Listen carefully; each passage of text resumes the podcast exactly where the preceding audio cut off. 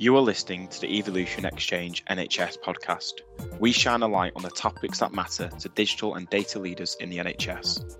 I'm Alex Faulkner, and I help connect digital leaders with interim talent in the NHS, and I'm your host.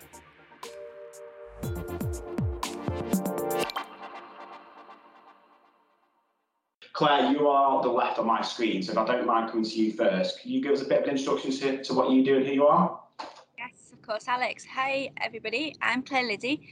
My role at Alder Hey Children's Hospital in Liverpool is the Managing Director of Innovation. So basically I'm the director responsible for our Innovation Centre here at Alder Hey. My background is healthcare, so I'm a qualified accountant. So what I bring to the table for innovation is I bring that kind of business side of innovation. At Alder Hey, we innovate for the benefit of children and young people, but we also want to monetize our innovations. So my job is to head up our team, which is 24 members of Alder Hey are dedicated to innovation. Thank you, Claire. Thank you for that. Adam, you are next on my screen, so I don't mind coming to yourself. Sure, I'm Adam Igra. I am the Innovation Director at the Royal Brompton and Harefield Hospitals, which is part of Guy's and St Thomas' Trust as of February this year. And I lead our transformation innovation function within Brompton and Harefield, obviously working very closely with the rest of the organisation now. And that has led us to do a whole range of different things, spanning sort of process and quality improvement, all the way along to automation, predominantly in the sort of Power Platform environment, but we're looking at RPA now. We're getting into sort of product development, AI, so a whole range of different things that we're exploring. Perfect. Thank you, Adam, for that. Nada, you're next on my screen, but I don't mind coming to yourself. Sure, yep. Hi everyone, I'm Nada and I am the Innovation Lead at the Christie Hospital in Manchester, and we are a specialist cancer centre, so we only see and treat cancer patients, and my role is to sort of see how we can increase the uptake and adoption of innovation within the Christie. We have a huge track record when it comes to research and clinical trials. But we're trying to sort of increase the actual innovation and practice area within the hospital. Thank you for that, Nada. Adrian, you're next up on my screen, if it's okay. Just go to yourself. Thanks, Alex. Afternoon, everyone. So my name is Adrian. I am an Innovation Partnerships Manager at Manchester University NHS Foundation Trust. It's quite a large group of hospitals. We have 10 hospitals across 7 sites. And we also partner with out of hospital care with the local care organisations for Manchester and Trafford as well. So we're part of a large clinical academic campus. We have our own enterprise zone, so we're keen on working with industry as well as academia. And we also host a integrative diagnostics and medtech campus in our City Labs buildings.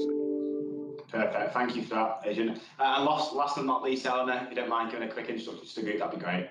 Hi, so I'm Eleanor Hood. I am Principal Innovation Consultant at the Royal Free London NHS Foundation Trust. I've been in the NHS for about 6 years, and prior to that, I worked building startups internationally.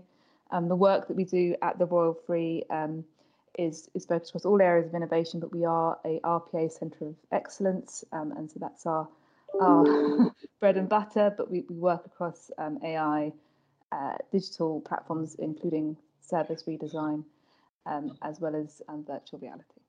Perfect. Thank you all so much for that. So, great group. You know, a lot of different sort of geographies within this group tonight, so I'm really excited to hear everyone's opinion. So I'm going to dive straight in. I'll pose the groups a question, that's okay, and maybe ask that person to expand a bit more. Nada, I'm actually going to go to your question first, if that's okay, just because I think it's a good starting block. So I'll pose the groups the question, Nada, and if you want to sort of explain a bit more, then that'd be great. But Nada's question to the group was, what do you think is the secret ingredient to making innovation successful in your organisation? So Nada, I don't know if you wanted to dive into that bit deep yourself first, and then we can sort of spark a conversation from that. Yeah, sure. I mean, I guess the reason I put this to the group was to see if there is a secret ingredient. I think my thinking is, you know, innovation can become quite a complex thing when you're working with multiple organizations, multiple stakeholders. And, you know, my attempt at seeing if it can be simplified in any way, and any hints and tips through, you know, the term of a secret ingredient, because I haven't found it. So if anyone has thoughts and ideas, that would be great. Anyone got anything to add from that? Anything that's kind of particularly worked well, I think, is probably what the question is hinting at. Yeah. I don't mind going, Alex. Yeah, of course. It made me smile, Nadia, when you said about secret ingredients, because when I talk about innovation, you know, in my experience of innovation in healthcare is about 3 years old now. I'm predominantly full-time for the last 12 months. So I've kind of seen the good, the bad and the ugly. And when I share kind of what I think good looks like, I call it the recipe book for innovation. And I think there isn't one secret ingredient, and that, from my personal experience, I think there's about 4 ingredients that you need. And I think the first one for me is about making sure innovation is embedded in trust strategy, and is part of trust strategy. So it's not a separate thing, but it's really integrated with what the trust strategy is. So innovation is one of your tools to deliver your strategic objectives, is my first ingredient. The second one is around culture, and around having a right culture for innovation. And I won't say much more about that because that's my question. So I don't your way. The third ingredient is about resources and infrastructure, and process. Innovation is about being really random and working in an unstructured way. For us at Alder Hey, what we've learned over the years is about structure. Innovation is a process, and I think having that really clear process with the adequate and skilled resources is really critical. And the final ingredient for me out of my 4 is about partnerships. Innovation very much is about collaboration and working with ecosystems to bring together different capabilities, different skills, different technologies, different solutions that come together to make innovations a possibility. So that's my recipe book anyway. I'm not saying that's right, but you heard it here first. Thank you, Claire. Adam, I think you raised your hand there just for wellness. I'm going to come to you first. And if anyone wants to use the hand function, that's easier. That's absolutely fine. So I'll come to yourself, Adam. Yeah, I'm absolutely not going to dispute with Claire's 4-point plan because that's much more structured than my thoughts are. But I would build on a couple of those things. You mentioned, Claire mentioned culture there. I think a really important element of that shift in culture that enables innovation is our approach to risk. And I think that we tend to be extremely risk averse, particularly within our technology departments. And I think what's really shifted the dial for us over the last 18 months is having a very different conversation about risk, where it's not just focused on the risk of doing something, it's the risk of not doing that at all. And certainly in the kind of environment that we've been in with COVID and obviously patients not coming into the hospital, suddenly there is a much bigger risk of not implementing, in particular, a technological change or an innovation that allows us to continue to look after patients. And you put that side by side with the risk of introducing a new technology, and the balance is completely shifted. And I think that the other thing that I think is often bizarrely an elephant in the room that isn't talked about is actually having some tools and capabilities at your disposal to do anything meaningful. You know, Eleanor mentioned RPA. RPA is a significant tool in your arsenal or weapon in your arsenal to affect meaningful change and step changes. And I think, you know, having been in the NHS for 10 odd years and been in and around transformation and quality improvement, there is still this sort of sense that you can change things really meaningfully just through the will of the mind and through constantly remapping out processes. And I think we're really at a point now where you have to look at giving yourself really powerful tools to make those step changes. And we shouldn't be afraid of saying that, I think. Thank you so much, Adam. Eleanor, I think you had something to add there. Yeah, I have a feeling we're all probably going to be aligned on quite a lot of these things. But I think just to build on both of Claire's and his points is that a lot of it's demonstrating value early to enable both of those things. So with RPA particularly, if you can demonstrate quite quickly that it's going to have, you know, return on investment, both in terms of experience and financially, even if it's something small, just having that as a sort of a shining star that you can point to is always really useful.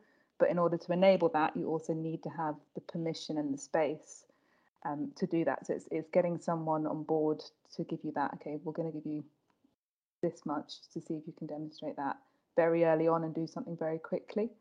And then that will enable the rest to come together. Thank you for that, Eleanor. Adrian, I can see you there, but a lot of shaking your head and nodding here, so I feel like you've got something to say. Yeah, so I agree with everything everyone's saying, and especially that there isn't one single secret ingredient, but culture is absolutely key. And, you know, doing innovation with people and not to people. So I think you need, at different ends of the spectrum, you need senior buy-in, a top level strategy level across your organisation, but you also need the buy-in of the people who will be using the innovations that you're going to put through your system, so that you can, you know, co-produce and adapt innovations to the local setting and do it properly with people. That's great. That's great. Well, I think it's a great talking point. And Nada, does that help in finding that sort of key secret ingredient that you're desperately looking for?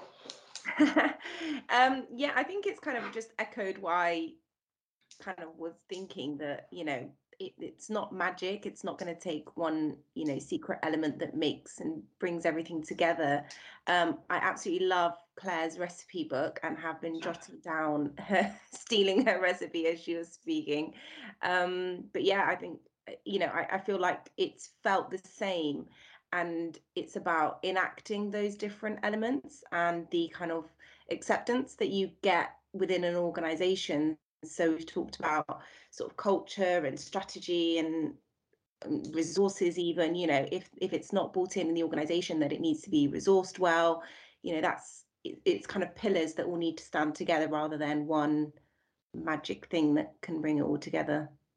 Sounds good, sounds good. Well, I am going to move on to the second question, and what I'm going to go to is, because I think the word culture was said probably 20 odd times there. I am going to come to you, Claire, because I know that was centered on your question, something I know from speaking to you in the past you're quite passionate about. So I'll pose the question and I'll let you dive into it a bit more. But Claire wants to know, what is the importance of organisational culture in innovation? So Claire, I'll hand over to you and dive a bit deeper into that. Yeah, and I'm so glad that it came up naturally as part of the previous question, because, you know, 5 years ago when I was working in finance, I'll be really honest, I didn't really get what they were talking about when they were talking about the culture of innovation. I was thinking, what are they going on about? You know, but actually having now worked in innovation for several years, it's really, really important. And I think, you know, for us at Alder Hey, our whole approach to innovation is about solving real world problems on the ground. So all of our problems that we solve and we innovate on come from either staff or patients or their families, because we're a children's hospital. So it is about problem solving. So where culture comes in is actually permission to innovate and making innovation a value in the organisation, and making it part of everybody's business is really, really important. And that's not something you can switch on, and it's not something one innovation manager can make happen. It really has to be part of a journey where the organisation kind of almost embeds culture the culture of innovation within the organisation DNA. So that's why I posed the question. So I'd just be really interested to know what others think about that topic, and how culture of innovation is maybe embedded in your organisations. Thanks, Claire. Adrian, you've raised your hand there. For a long time, innovation was nobody's job in the health service. So we've had a research and innovation division supporting all the hospitals in the group for a while, but it's a small part of the research agenda.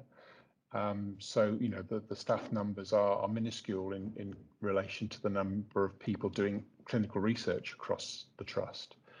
So I think it's partly having, you know, executive buy-in from right at the top level, and an innovation strategy, but it's also having people to do innovation, to recognise innovation and to spend time on it. Because if you rely on business as usual from your clinical colleagues, then, you know, it'll always be last on the list to do. So I think culture is around having the time to do it as well. Thanks, Adrian. Adam, I think I've seen you nodding quite a bit there. What's your thoughts, and how is it within your organisation? I mean, I think it comes back to one of the other points raised around, I think perhaps as Eleanor said, around proving that innovation actually can happen and these things snowball. And I think we often talk about stuff in the NHS, but then and people hear it and people get galvanised and people come forward with their ideas and then nothing happens. And there's only so many times that can happen before people lose faith. And I feel like in my career, I've constantly had to sort of go into a fairly, I guess, low energy environment and try and G people up and say, no, this time it's going to be different. We can actually do it this time. And certainly that's been borne out over the last couple of years. Like, yes, we actually can do this. We've got to maintain that momentum. But that hasn't always been the case. And I think that then fosters more enthusiasm, and you go from there. You know, I think culture comes from an accumulation of ultimately individuals all feeling and thinking the same thing. I think it follows on from actually proving that meaningful things can be achieved. Thanks, Adam. Nada, you've raised your hand there. Yeah, I just wanted to sort of echo a couple of points, really, with Adrian's point around sort of having the time and it being nobody's job and things like that. You know, I can resonate with that, being quite a small hospital but having quite a huge research presence. But if you compare the research to the innovation, it's not comparable. But equally, you know, one of the things that we're trying to do to change that and actually embed the culture is, you know, the fact that we have so much research going on as an organisation, and it's a huge embedded part. How can we take that and turn it into real innovation? A lot of the time, you know, our clinical trials come to an end, and that's kind of the end of things. And you know, things don't really progress much because it's no one's job to take it on and progress it. And looking at that as people being able to see things through, hopefully, will shift that culture a little bit. And also Adam's points, and to me it's about building the foundations, because a lot of the time the reason things aren't successful are that we kind of jump into opportunities. Things always come our way, they're always tight time scales, or you know, there's pressure and things like that, but the foundations aren't there to deliver it successfully, and then it ultimately, you know, does fail. So for me, what we've been spending a lot of time doing at the Christie is building those foundations back right from the beginning, maybe not taking on as much projects to really focus on what are our processes, how do we make sure that we can see innovation through sort of till the end. And it has meant saying no to things that, even though we really want to do it, we know that we don't have the foundations that will enable us to successfully sort of see it all through. And a final point I want to say about culture is for me seeing innovation as a safe space to do things and for them to fail, and having that culture and acceptance within an organisation that just because we've taken something on or we're trying something, the fact that it isn't successful isn't a failure. It's just our safe space to test things and say, yeah, this works, no, this doesn't work for us. And that's a huge part of culture, because I think there's a fear there of not sort of delivering in a sense. But it's still a success if it doesn't deliver, because you've tried and tested and said, no, this doesn't work for us. So I think all of those elements together are kind of, you know, indications of how to work on culture within an organisation. Thank you so much, Nana. That's really interesting. Eleanor, I can see you raise your hand. Yeah. So I was just reflecting on everyone's points. It's something that's really pointed to me, particularly since I've joined the Royal Free, is just also how many ideas people do have on the ground, and problems as well, and how many people don't know about them, or how there's not a route for them to express them or to ask for help about them, other than sort of the sort of siloed verticals of, you know, you go to your service manager or your finance department and see if you can build something from there, but there's no sort of overarching mechanism to get their ideas heard, and I think that's something really important about culture, is people feeling that they can put forward an idea and it does get heard. So building those mechanisms for how to sort of almost tap into all of the ideas that are happening on the ground, I think is really key, because that then empowers people. It makes it feel more personal to them. They feel that they have a voice in it. And a while back, we're not currently doing this at the Royal Free, but so I worked in an organisation where everyone voted on the best innovation to fund across the staff group. And that was something really visual and powerful, that they could say, we've chosen this and it's deployed, and it helps the visibility as well. That's a really interesting point. Thank you so much for that, Eleanor. Adrian, I can see you raise your hand there. Just to echo what Eleanor was saying, really, empowering staff to be confident enough to actually voice those ideas is crucial. And they need to, once they've done that, they need to know what's happening to it and if their idea is any good, and have some feedback on it, which speaks to Adam's point about proving that it can work. And getting that mechanism right isn't straightforward, but it's crucial. That is part of that co-production piece, is letting people have a voice, letting them know what works is key to the culture question we're discussing. Thank you so much, Adrian. Thank you for that. Yeah, it's again, it's really interesting hearing all these sort of thoughts, opinions from all of you. It does all sound like you are echoing each other, which makes me feel like there is a common trend across innovation across the NHS, which is a good thing, I suppose. So, Adrian, I am going to actually come to yourself now for the next question. So I will pose it to the group and come to yourself around adoption. So Adrian asked, what are the essential elements of an innovation adoption strategy for NHS organisations? So things we probably touched on a bit, but Adrian, do you want to dive into that a bit deeper? I think we're all asking the same question, aren't we? What's the recipe book, and what are the key parts of it? And the reason I ask the question specifically about innovation adoption is because we're embarking on a programme of work with the Health Foundation, who are supporting a number of innovation adoption hubs across the NHS. Manchester were fortunate enough to win a competition to become one of those hubs, and our own focus is around digital innovation adoption. So we are putting together a package of work over, it'll be a 2-year programme, and we will focus on things like culture and people, process and technology, and co-production and evaluation. So, I think we've already talked about a number of those things, and I guess the focus is really on, we want to look at proven innovations, but then we need to make sure that it meets an actual need within the organisation, and that speaks to, I think Claire spoke about this and others. You need to actually hear what the problems are, rather than just look at solutions that are in search of a problem. That's something the NHS comes across all the time. We also need to, so as well as meeting the need, we need to adapt it to the local setting. So, we need to do that in partnership with maybe not always just staff, but the patients that are involved in the care pathway that the innovation is designed to assist. So it's really around, what are we missing? We've spoken about some of those things. I'm keen that we get executive senior level buy-in and a process embedded across the organisation.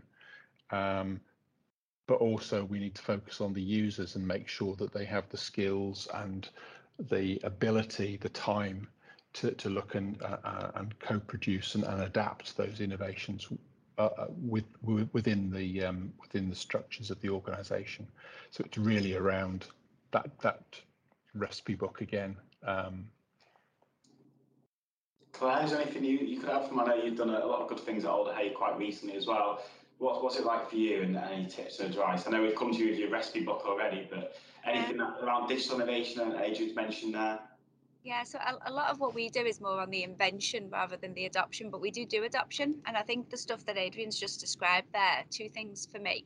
One, making sure the technology that's going to be adopted addresses a real world need. So just really making sure that we've done that problem scoping and that the problem is addressed by the technology, because, you know, often if the technology doesn't solve the problem on the ground, the users won't accept it, and then you won't get the, you know, the benefits through. So I think that kind of making sure that the problem is a real world problem and the users accept the technology is really critical. The other thing for me, which I think is really important in the NHS, and I think we're really bad at it, if I'm honest, and I can say this proudly, having sat in a finance role for 20 years, but that evaluation piece is something I think the NHS does not do really well.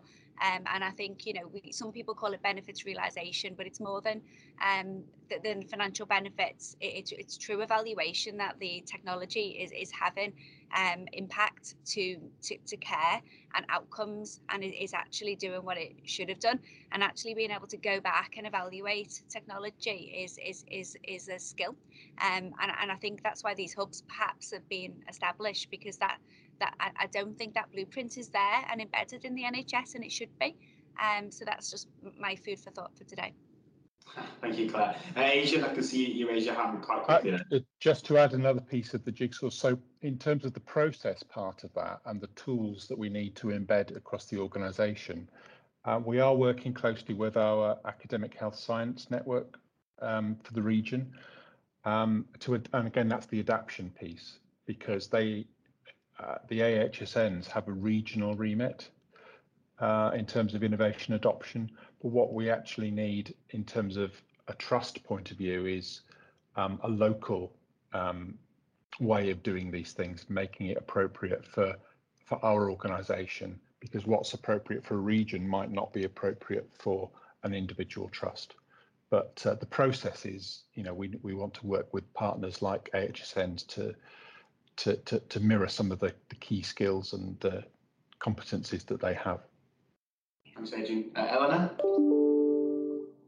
Yeah, so it's just my reflection. I think with a lot of adoption, I think some behavioural science approach can also be useful in terms of getting it the uptake. So when you're thinking about behavioural science, you're thinking about opportunity, motivation, and capability, I think it is. So motivation, what's the reward system for interacting with the new system? How is it being measured? What's the KPIs sort of thing? What is the personal motivation for doing? What benefits can you get out of it? And there's something about the opportunity, which includes money. How is a service going to be remunerated for something? Where is it actually placed in a room? So, like, do you have to cross it? Can you interact with it? So you think about airports and where those buttons are placed, the opportunities there just to say no, but you wouldn't go and quickly fill out a form that was left on the side, but you would smash a button because the opportunity is there quite quickly. And then there's something about capability, which comes back to sort of digital literacy, the skills, and also the technical expertise to be able to fix something if something breaks, which often doesn't happen, especially if you're working with innovation that's not being built by you and gets brought on, building that capability. Thanks, Donna. Adam, have you got anything to add to that?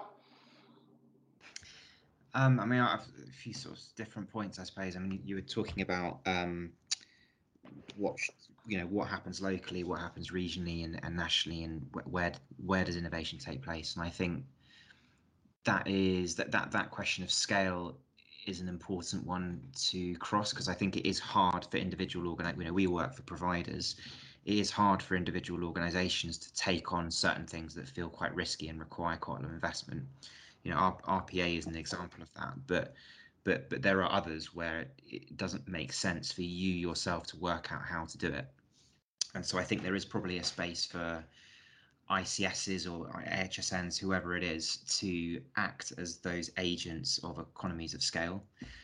But I think they need to be much more bolder in taking on those roles. You know, I'm sick of speaking to people above the provide level saying that their job isn't to do the doing, it's to facilitate and assure and blah blah blah.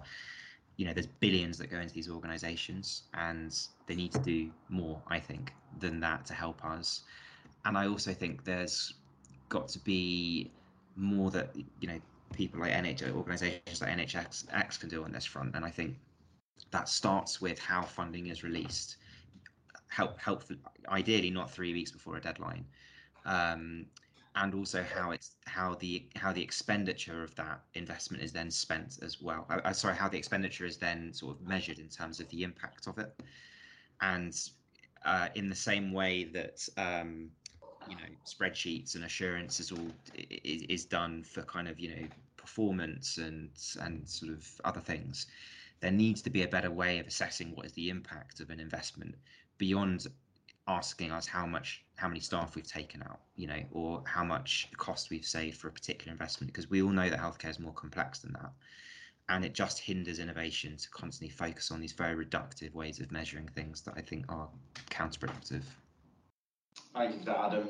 Really good insights there. Nana, is there anything you'd like to add before we move on to the next question? I don't think there's anything sort of different than what's already been said. I think for me, it's a bit of a balance, which is kind of what everyone's saying around, local areas being able to adopt things in a way that works for them and not feeling things are mandated if it's not suitable, but equally having enough support and resource to undergo the adoption from a more kind of national perspective. And I think that's really, really key. And I actually used to work for the AHSN, Adam, a while back before I joined the Christie. And I think that, that there is a lot of kind of, we're here to encourage rather than do the doing. But the practicalities are that a lot of people don't have the time, capacity, understanding of how to do the doing. And what we found is, supporting financially by being able to help employ people that can do the doing was a real success. And when I was at the HSN in the southwest, that's sort of in the west of England, sorry, that's what we did, rather than trying to walk in and tell people what innovations they must be adopting. So it's a real fine balance, I think, the national versus local innovation, and what works for one might not work for another. Thank you so much, Dana. Thank you for that. Well, now, again, could listen to you all day, but I'm just conscious of time, so we're going to move on to the second to last question. Adam, I'm actually going to come to you, if that's okay. Just it's a bit of a different topic to what we've spoken about most recently. So I'll read out and I'll come to you, if that's okay. So Adam wrote to me, I think it would be interesting to explore how we continue to assess the risk of innovation in a holistic way, i.e. looking at the risk on patient care, staff not doing something, as well as the risk from an IT, IG point of view of doing something new. So Adam, do you want to touch on that? Because I appreciate that's quite an open question. Do you want to touch on that?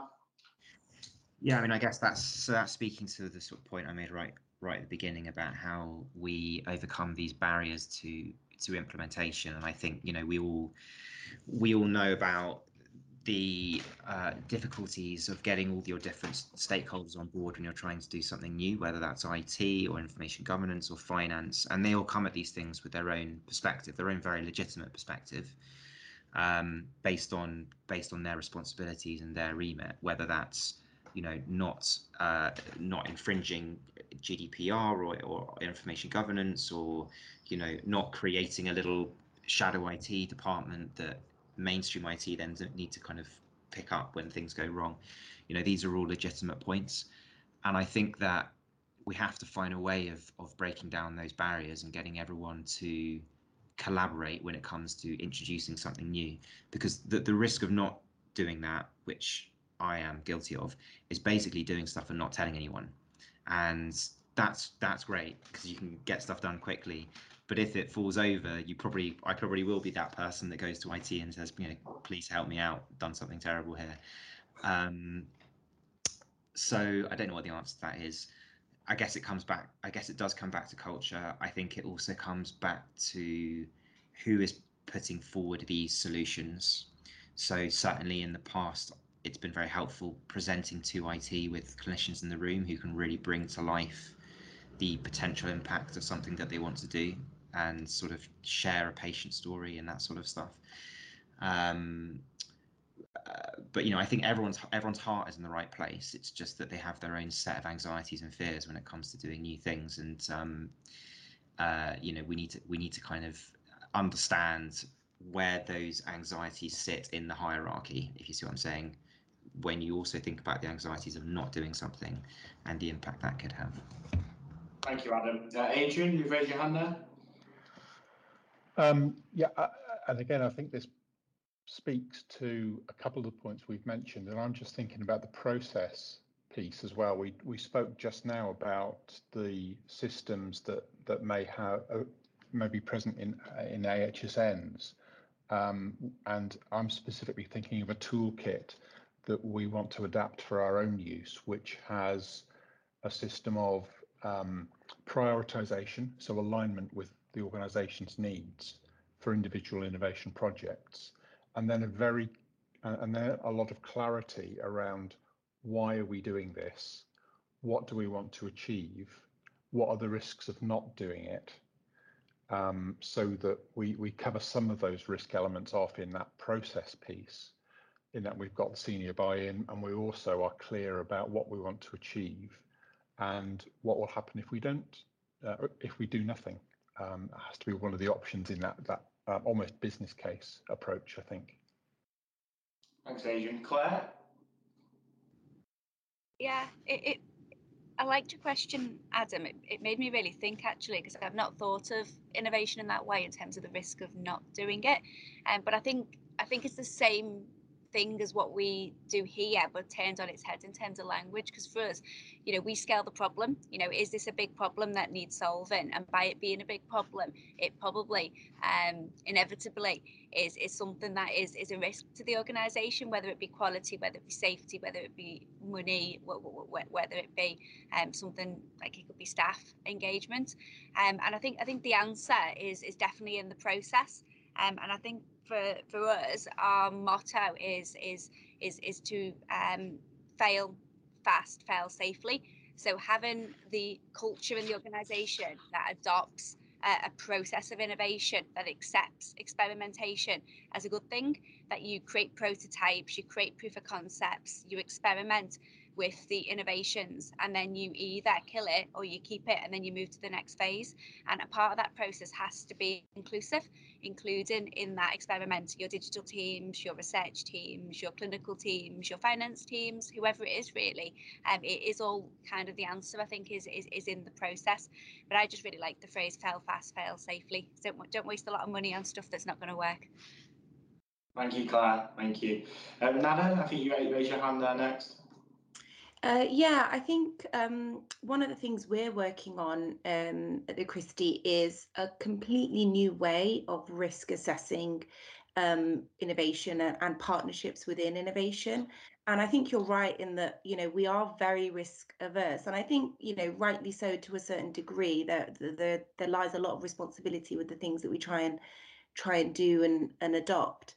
But for us, we're risk assessing before even entering into any sort of, agreements or anything. And it's quite a holistic risk assessment. And it looks at, things that we don't normally look at, things like reputationally, what is the impact of all of this? Looking at the risk of not doing it, like it's been mentioned a couple of times. And it's something we've not really done before. It's always the typical, risk of if we do this, what happens if it all goes wrong. I think you're right in that there is a need for us to look at things and the risk of innovation in a different way. But I do think it is happening slowly, but there are steps of kind of realizing that we can't be risk averse and not take on things forever. And Adam, come back to yourself, you obviously asked the question as well. Yeah, I just wanted to sort of come back on a couple of things. I think, almost like the relationships between, innovation teams and those other sort of supporting functions is so important. And certainly, I would like to think at least that we've got really good relationships now between us and IT and IG and others. And that does make a massive difference, because it is much, much better to be doing stuff collaboratively with everyone and knowing what's going on and understanding it, rather than feeling like you're forced into a situation of kind of doing things slightly under the radar. And that probably takes a little bit of time, but again, it comes back to having, having that strategic sort of executive support for what you're trying to do and having a culture that really embraces it. Just on what Claire was saying, I think the thing around failing is so important.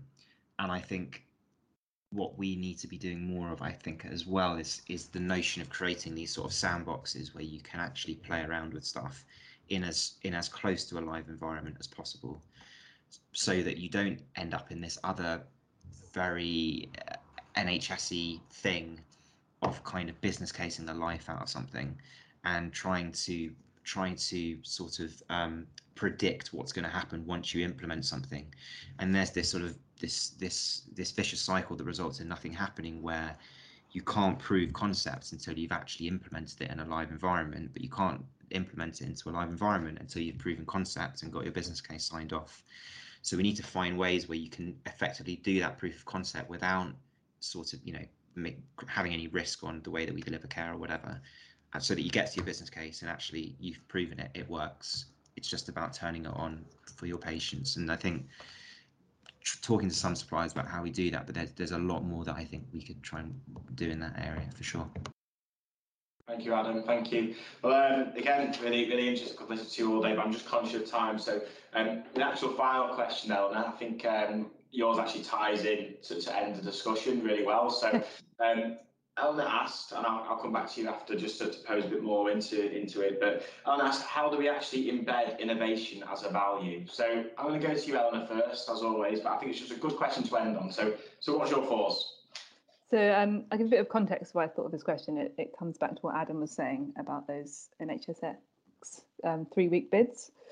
I was trying to draft something, and a lot of the bids and things were sort of structured around having something ready to go and to implement it and to be immediately able to demonstrate return on investment.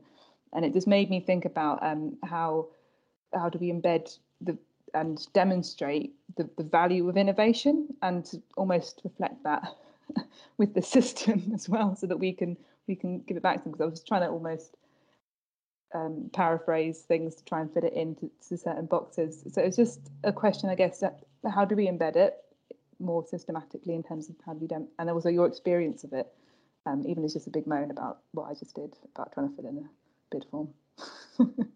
Thank you, Anna. Thank you, Adam. I mean, yeah, I mean, that really resonates with me, obviously, because I said the NHSX bid thing, but I think we need a more private sector mentality to how we do innovation and build new enterprises. And if you think about companies like Amazon or Ocado, they've only turned a profit in the last year or two, I think, because they have generated loads of revenue and they've reinvested it. And they get more, and then, you know, they get more investment from their funders, etc. And the way that startups work, as you know, as well in general, that they're not expected by their private equity funders or VC funders to make a profit and show a return on investment within 3 years, 4 years, 5 years, let alone 4 months in the case of these NHSX bids. So we need a very different mentality, I think, from the people that are providing us with the cash to support those innovations. They have to be perceived as sort of multi-year returns on investment. And I think, and I don't know what the answer to this either is, but the kind of the annual cycle that we have of budgeting is also really unhelpful.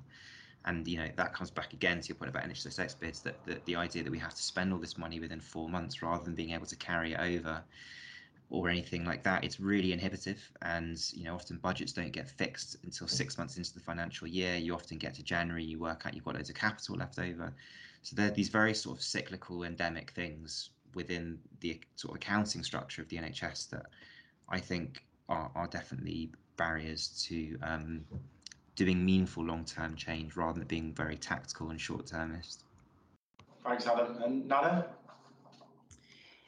Yeah, for me, I think one of the key things as well is the change in perception of the benefits of innovation.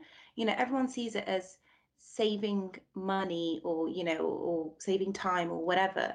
One of the key things in a lot of the projects that we look at is actually being able to deal with what's going to happen in the future rather than actually saving money. It's, you know, we know that it's all going to grow exponentially, the number of patients that we're seeing and, you know, appointments that we have, and we don't have the staff to deal with all of that. So it's looking at innovative ways to actually be able to deal with what's coming rather than just saving money. And I think the kind of expectation when we are, bidding for funds and things like that, how many appointments are you saving, how many patient visits are you saving, all of those kind of things. Sometimes that's not you kind of have to not fudge it. I don't want to say fudge it, but that's not, you have to put a spin on it, but that's usually not what the intended kind of use of an innovation is.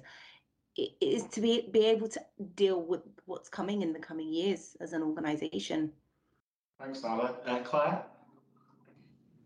Yeah, I guess having worked in NHS finance for 20 years, I know this problem quite intimately, and it's a true problem, and I don't think we can fix it because of the way the financial architecture works in the NHS. So I think for me, having jumped out of finance and into an innovation role, the advice I can offer is really getting your organisation to be thinking about innovation as part of the solution to solving healthcare problems on the ground. I would highly avoid making it around saving money. I know for RPA, and we have an RPA program here as well, RPA is a really neat way of saving time and hours, and you can cash release that or you can reinvest it. But more generally, if you go broader than RPA, innovation has to be about solving the problem, and that problem might be solved and result in benefits in quality and safety, in well-being. It could save a life, and I think that has to be the focus.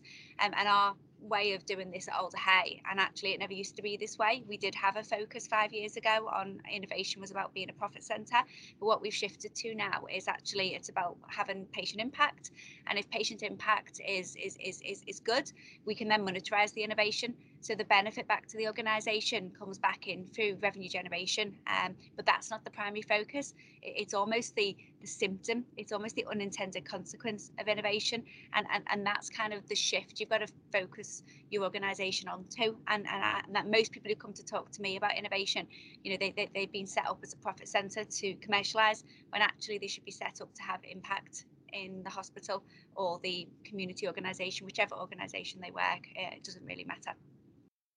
Thank you, Claire. Adrian, have you got anything to add to that? Yes, I was going to talk about empowering staff. I think one of the problems, and Eleanor, you spoke earlier about encouraging and rewarding people to engage with the system. I think within the NHS, research and innovation has always been a way of us helping to attract and retain the best clinical staff and keeping them interested, and certainly listening to ideas that they come up with for improving patient care has to be something that we do and do seriously. But I think there's always an underestimate of how long it takes. So innovation of new ideas and development of new ideas through to fruition takes decades sometimes. So there are two things. One is the innovation adoption of things that have been proven, and you just adapt them to a local need if they will have local benefits in terms of saving time, potentially money, but also improving patient outcomes. But how you encourage people to engage in that long-term innovation piece is, well, maybe the subject of a different podcast, Alex, I don't know, but I was definitely interested. I might reach out to you separately, Eleanor, about your ideas about rewarding for engaging in the system, because that's going to be a struggle, I think. Thank you, Adrian. Does that help anyway to the question you posed? Yeah, it's actually given me some ideas about how we can all come together to sort of even articulate how we would want innovation to be measured or valued, and just thinking about what Claire was saying about how do we come up with our own language. Just financial, but yeah, thanks all. No, I think it's a really good place to stop, and hopefully I've been blown away by this. I've made absolutely tons of notes, which has been interesting to learn about. I'm still intrigued into your drones, Claire, you told me about at the start as well, and that's one point I just can't get out of my head. When just to make you everyone aware, before I got on, Claire was talking about some drones in Liverpool, so you're going to have to tell me what that is if you've got 2 minutes spare now. Yeah, sure. So the city region has an innovation programme, which is all industry innovation, and I represent healthcare. And part of the city's innovation strategy includes all different technologies, 5G, you name it. But one of the projects that they wanted to workshop today was about drone technology, and about how drone technology is going to benefit society in the future. So I attended that workshop representing health, and one of the things that I was interested in is big data. So I was putting on the table as a use case is we really want air quality data and traffic data, so we can bring that data and overlay it with our healthcare data to look at innovative preemptive AI models. But it's really interesting, actually. I learned a lot. So the fire service in Liverpool, for example, are already using drone technology, which I didn't know. I live in Liverpool.